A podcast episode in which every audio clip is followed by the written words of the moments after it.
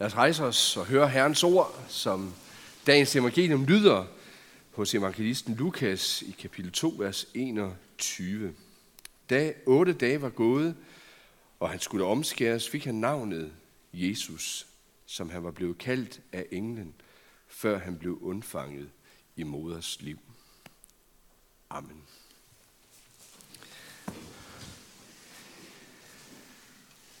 Julen er hjerternes fest. Sådan kan det i hvert fald lyde, og det tror jeg er, er meget rigtigt. Det er der i hvert fald noget om, for julens budskab, det håber jeg også i år, sidste år, er gået dig til hjertet. Det er det Gud han ønsker. Jesu fødsel, det er verdens største begivenhed, og i hvert fald var det det med, med til at sætte hele Guds frelsesværk i gang her i verden. Gud blev menneske for din og for min skyld. Han ønsker at være nær. Ja, han ønsker en dag at bo ved troen i vores hjerte. Julen er i den forstand ikke til ende. Selvom jeg godt ved, der er måske allerede nogen, der har både smidt juletræet ud. Det kunne jeg se til min overraskelse af vores, det var hernede på afsatsen. Øh, og nogen, så vi er jo allerede begyndt at holde jul fra over en måned siden. Så vi har så travlt nu med at få julen ud, inden at den egentlig allerede er slut, hvad den jo først gør midt i næste uge til Hellig Tre Konger. Men ikke kun den side af det.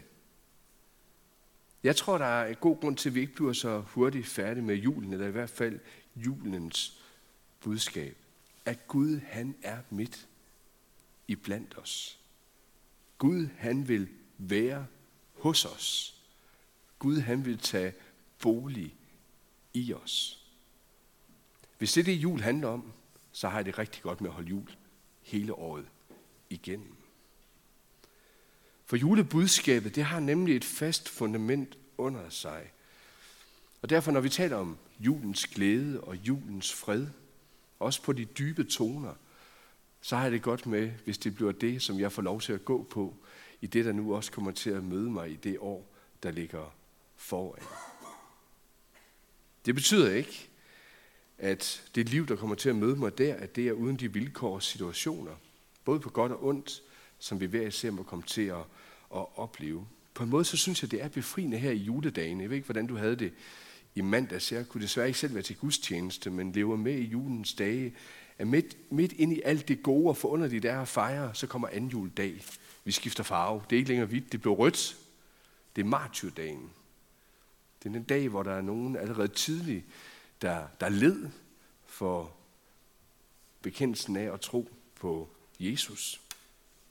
Det er en dag, hvor der kan tales om modgang, om lidelse, om omkostninger, om offer, om forfølgelse. Og som sagt, en dag også om død, sådan som det også er tilfældet selv i vores tid, fordi man bekender navnet Jesus. Jesu fødsel og indgang i den her verden, det var heller ikke bare den rene idyl. Ikke mange måneder gammel, så måtte han med sine forældre på flugt. Usikkerhed, smerte over de vilkår, livets vilkår, han kom til at, at møde. Han måtte være en flygtning, måtte opleve menneskers ondskab og grumhed, synd, Ja, det fik han også at mærke. Og de første cirka tre år af hans liv, dem øh, oplevede han i et fremmed land, hvor han skulle lære at lade sig integrere, inden han kunne vende hjem igen med sine forældre.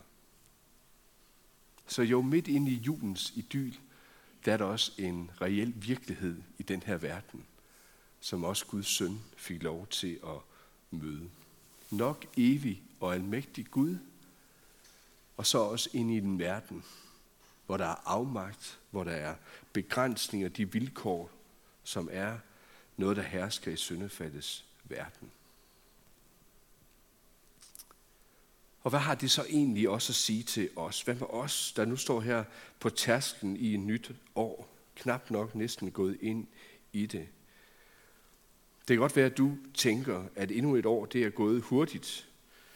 Det, Det forgangne år har rummet mange ting, og måske har du de sidste par dage glædet dig over noget af alt det, der er sket.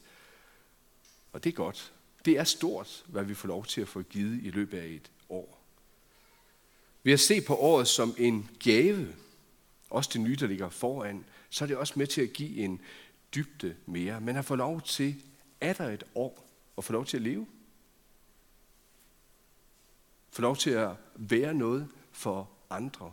Blive brugt som det menneske, man er, med de muligheder, kompetencer og alt muligt andet. Ikke fordi det skal hypes op, men bare fordi det er mig og i Guds hånd, må jeg få lov til at være en gave ind i livet til hans ære, til næstens gavn.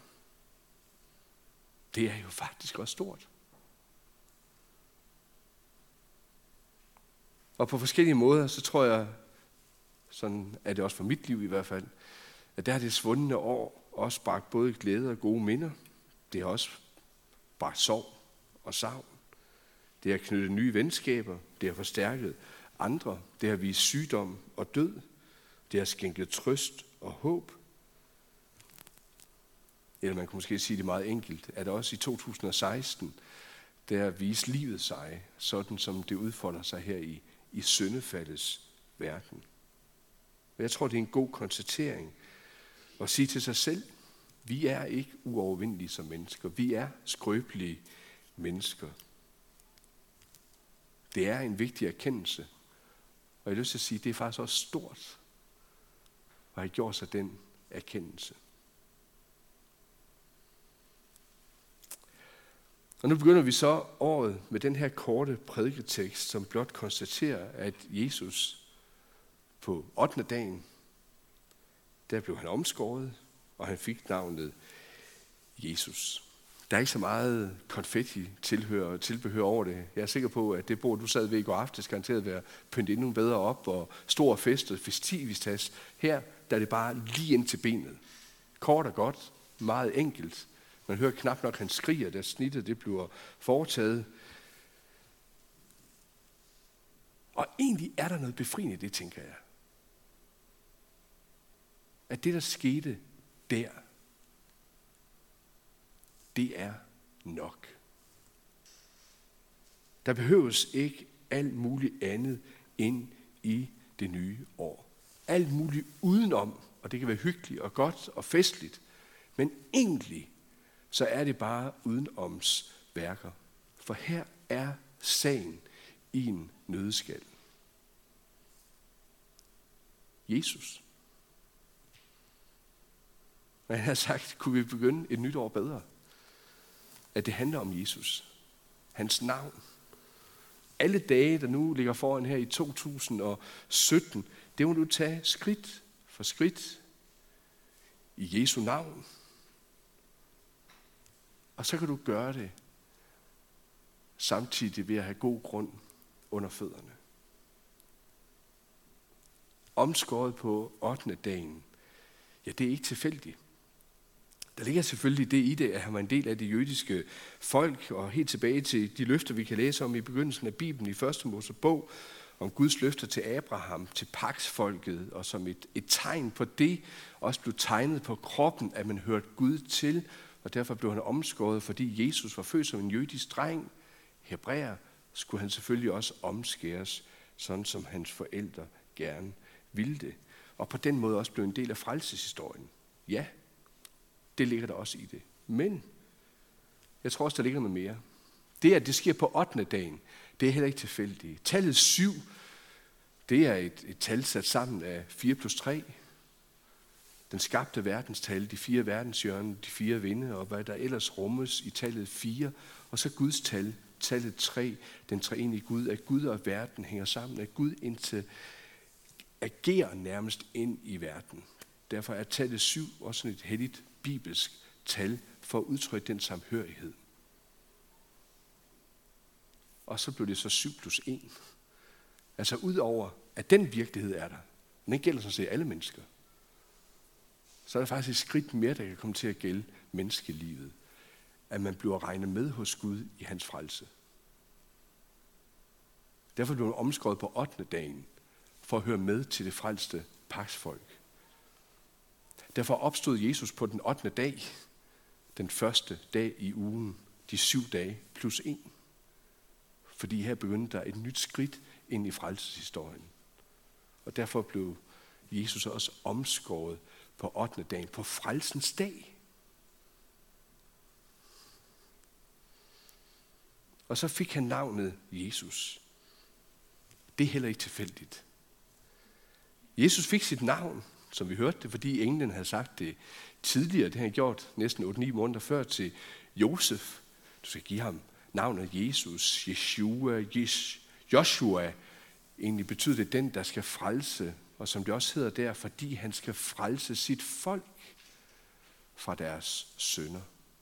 Navn, identitet, virke, er der sådan en dyb bibelsk sammenhæng med. Man kan nærmest sige lidt, sådan en bibelsk opgave, der bliver lagt ind over det og giver perspektiv for det menneske, der får navn fra Gud, også på den 8. dag. Han skal frelse sit folk fra deres sønder. Hermed blev der allerede lagt en livsgerning ud for Jesus, hvad hans navn det rummer, hvilken betydning det har. Og så kan man jo næsten ligge oveni, at når han nu er af evighed, så det er altså med en evig betydning, det som han i sandhed skal leve op til. Og det gjorde han. Han levede op til sit navn. Så kan man selvfølgelig tænke, var det ikke synd for Jesus, han skulle omskæres på 8. dagen? Han havde nu levet her i Danmark i 2016 og 17. Så er der nok, det tror jeg nok kommer i 17, et forbud mod at omskære små drengebørn. Hvis nogen af jer har fulgt sådan lidt debatten, der har været inden for det sidste års tid, så blev den politisk stærkere og stærkere og stærkere, og til sidst kan man også næsten forestille sig om, det kan være frit at være jøde her i landet om, om ikke alt for lang tid. For i religionsfrihedens navn, så er der ting, man skal lægge til side, blandt andet, at man ikke må omskære heller ikke små børn. Det kunne jeg holde en lang tale om, hvorfor jeg synes, der er så rent samfundsmæssigt, rent religionsfrihedsmæssigt, noget helt skævt i det her. Men jeg tror, at Jesus, han øh, om et par år, vil have svært ved at blive omskåret på 8. dagen i Danmark, fordi det hurtigt kan komme til at handle om børns rettigheder og den måde, vi behandler andre på i et såkaldt tolerant samfund. Men alligevel kunne man godt spørge, var det nødvendigt, at han skulle omskæres? Verdens frelser. Der er en kirkefar, Gregor, i 381, det var Michael, vores gode gudstjenestekoordinator, der gjorde mig opmærksom på det her citat, da vi forberedte den her gudstjeneste før jul, hvor han, øh, en klog mand, har sagt det sådan. Det, som ikke er antaget, er ikke helbredt. Det, som ikke er antaget, er ikke helbredt. Og det tror jeg rammer meget godt og meget præcist det, det handler om. Jesus, han blev menneske fuldt ud for at kunne frelse os mennesker. Det er jo det, vi sang om i sangen, Hjerte løft din glædes vinger, at Kristus lod sig føde. Han blev menneske fuldt ud for at kunne frelse os, for at være under samme kår som os som mennesker. Derfor blev han født af en kvinde, for virkelig at være som alle andre. Jesus gik ind under loven, altså de bestemmelser, som Gud har for menneskelivet, for at være under samme kår som det folk, han skulle frelse, altså for at leve op til sit navn, og for også så at sige indfra, ved at være under lovens dom, også kunne bære den straf og forbandelse.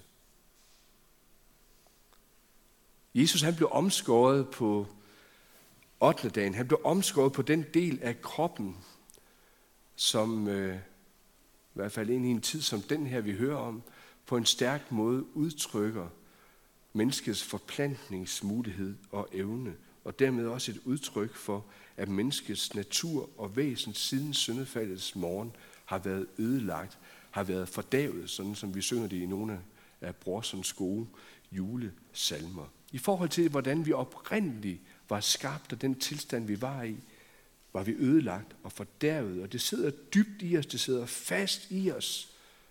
Man kan nærmest sige det sådan, at hvis den her synd, den her ikke fandtes, den her arvesynd, natursynd, personsynd, hvad vi nu skal kalde den, som ødelægger menneskelivet, ødelægger forholdet til Gud. Hvis den ikke fandtes, ja, så fandtes der i det hele taget slet ikke nogen synd i os. Men Jesus han vedkender sig vores situation under synden, og så gør han den til sin. Til sidst så, som vi skal fejre det om nogle måneder, så blev han dømt til døden på et kors for at tage syndens straf og forbandelse på sig. Tag alt skyld, tag alt skam, smerte, sygdom.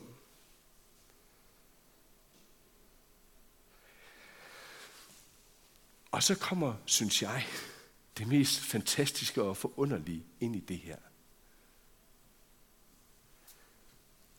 Han gjorde det uskyldigt og frivilligt. Man kan nærmest sige det sådan, han fik retmæssig krav på både synden, på loven, på døden, ja, egentlig også på djævlen. Ved uskyldigt og frivilligt underlægge sig de her kår, så overvandt han dem. I sin afmagt viste han sig stærkest, fik magten over dem, til intet gjorde dem, så de ikke har noget at komme med længere. For det var den eneste måde, han kunne komme ind og forløse, sætte os fri fra synden, loven, døden og djævlen. Ikke på dyb afstand sidde derude og sige, nu skal jeg frelse verden. Nej, han er en nærværende Gud, der går ind i verden og vælger den måske mest afmægtige måde at føre en sejr igennem på, fuldt ud i vores sted. Byt plads med os, så vi kunne få Guds nåde som gave, i stedet for alt det, der både vil binde os og ødelægge os, og gøre vores horisont, både her i livet og evigt, meget kort.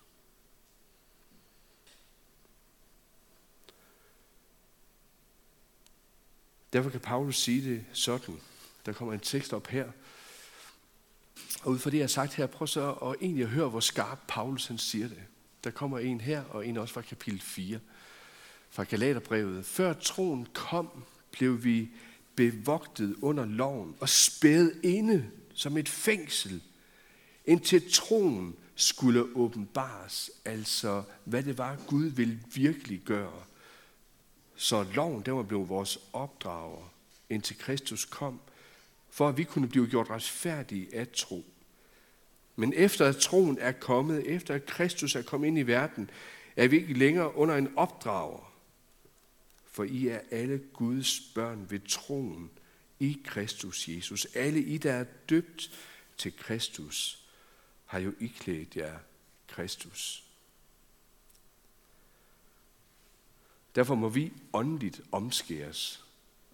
Også os, som er danskere af hedensk afstamning, der bliver delt ind eller kommet ind i Guds folk, dem han skal frelse fra deres sønder. Vi skal ikke omskæres på forhuden, i hvert fald hvis man er det mandlige køn.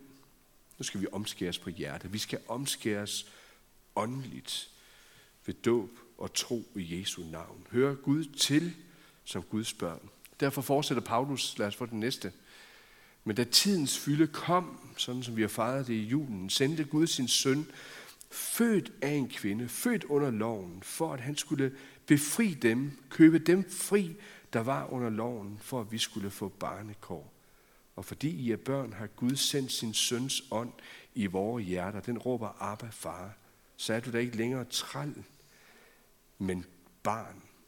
Og er du barn, har Gud også gjort dig til arving. Så lad os bare lande der i dag. Der er altså virkelig noget stort over Jesu navn. Ja, det eneste navn under himlen, hvor der er frelse at få. Det er det navn, der gør, at vi kan stå i en levende og evig relation til Gud, være hans børn, uanset hvad andre så i, og måske endda meget velment, i godhedens navn, prøver at bilde os ind, eller i religiøsitetens navn, prøver at komme med mange andre muligheder og tilbud. Der er kun ét navn, hvor der er frelser at få. Ved troen på Jesus, der giver han dig alle de gode rettigheder, både nogle af dem, der er nævnt her, og mange andre. Både nu og i al evighed. For min egen del, så er det derfor, at jeg oplever det så stort ved at være en kristen, der ser det som en ære at høre Jesus til. Det giver virkelig mening at fejre jul og bære den glæde med mig, men det fjerner ikke den realisme omkring det at leve i den her verden.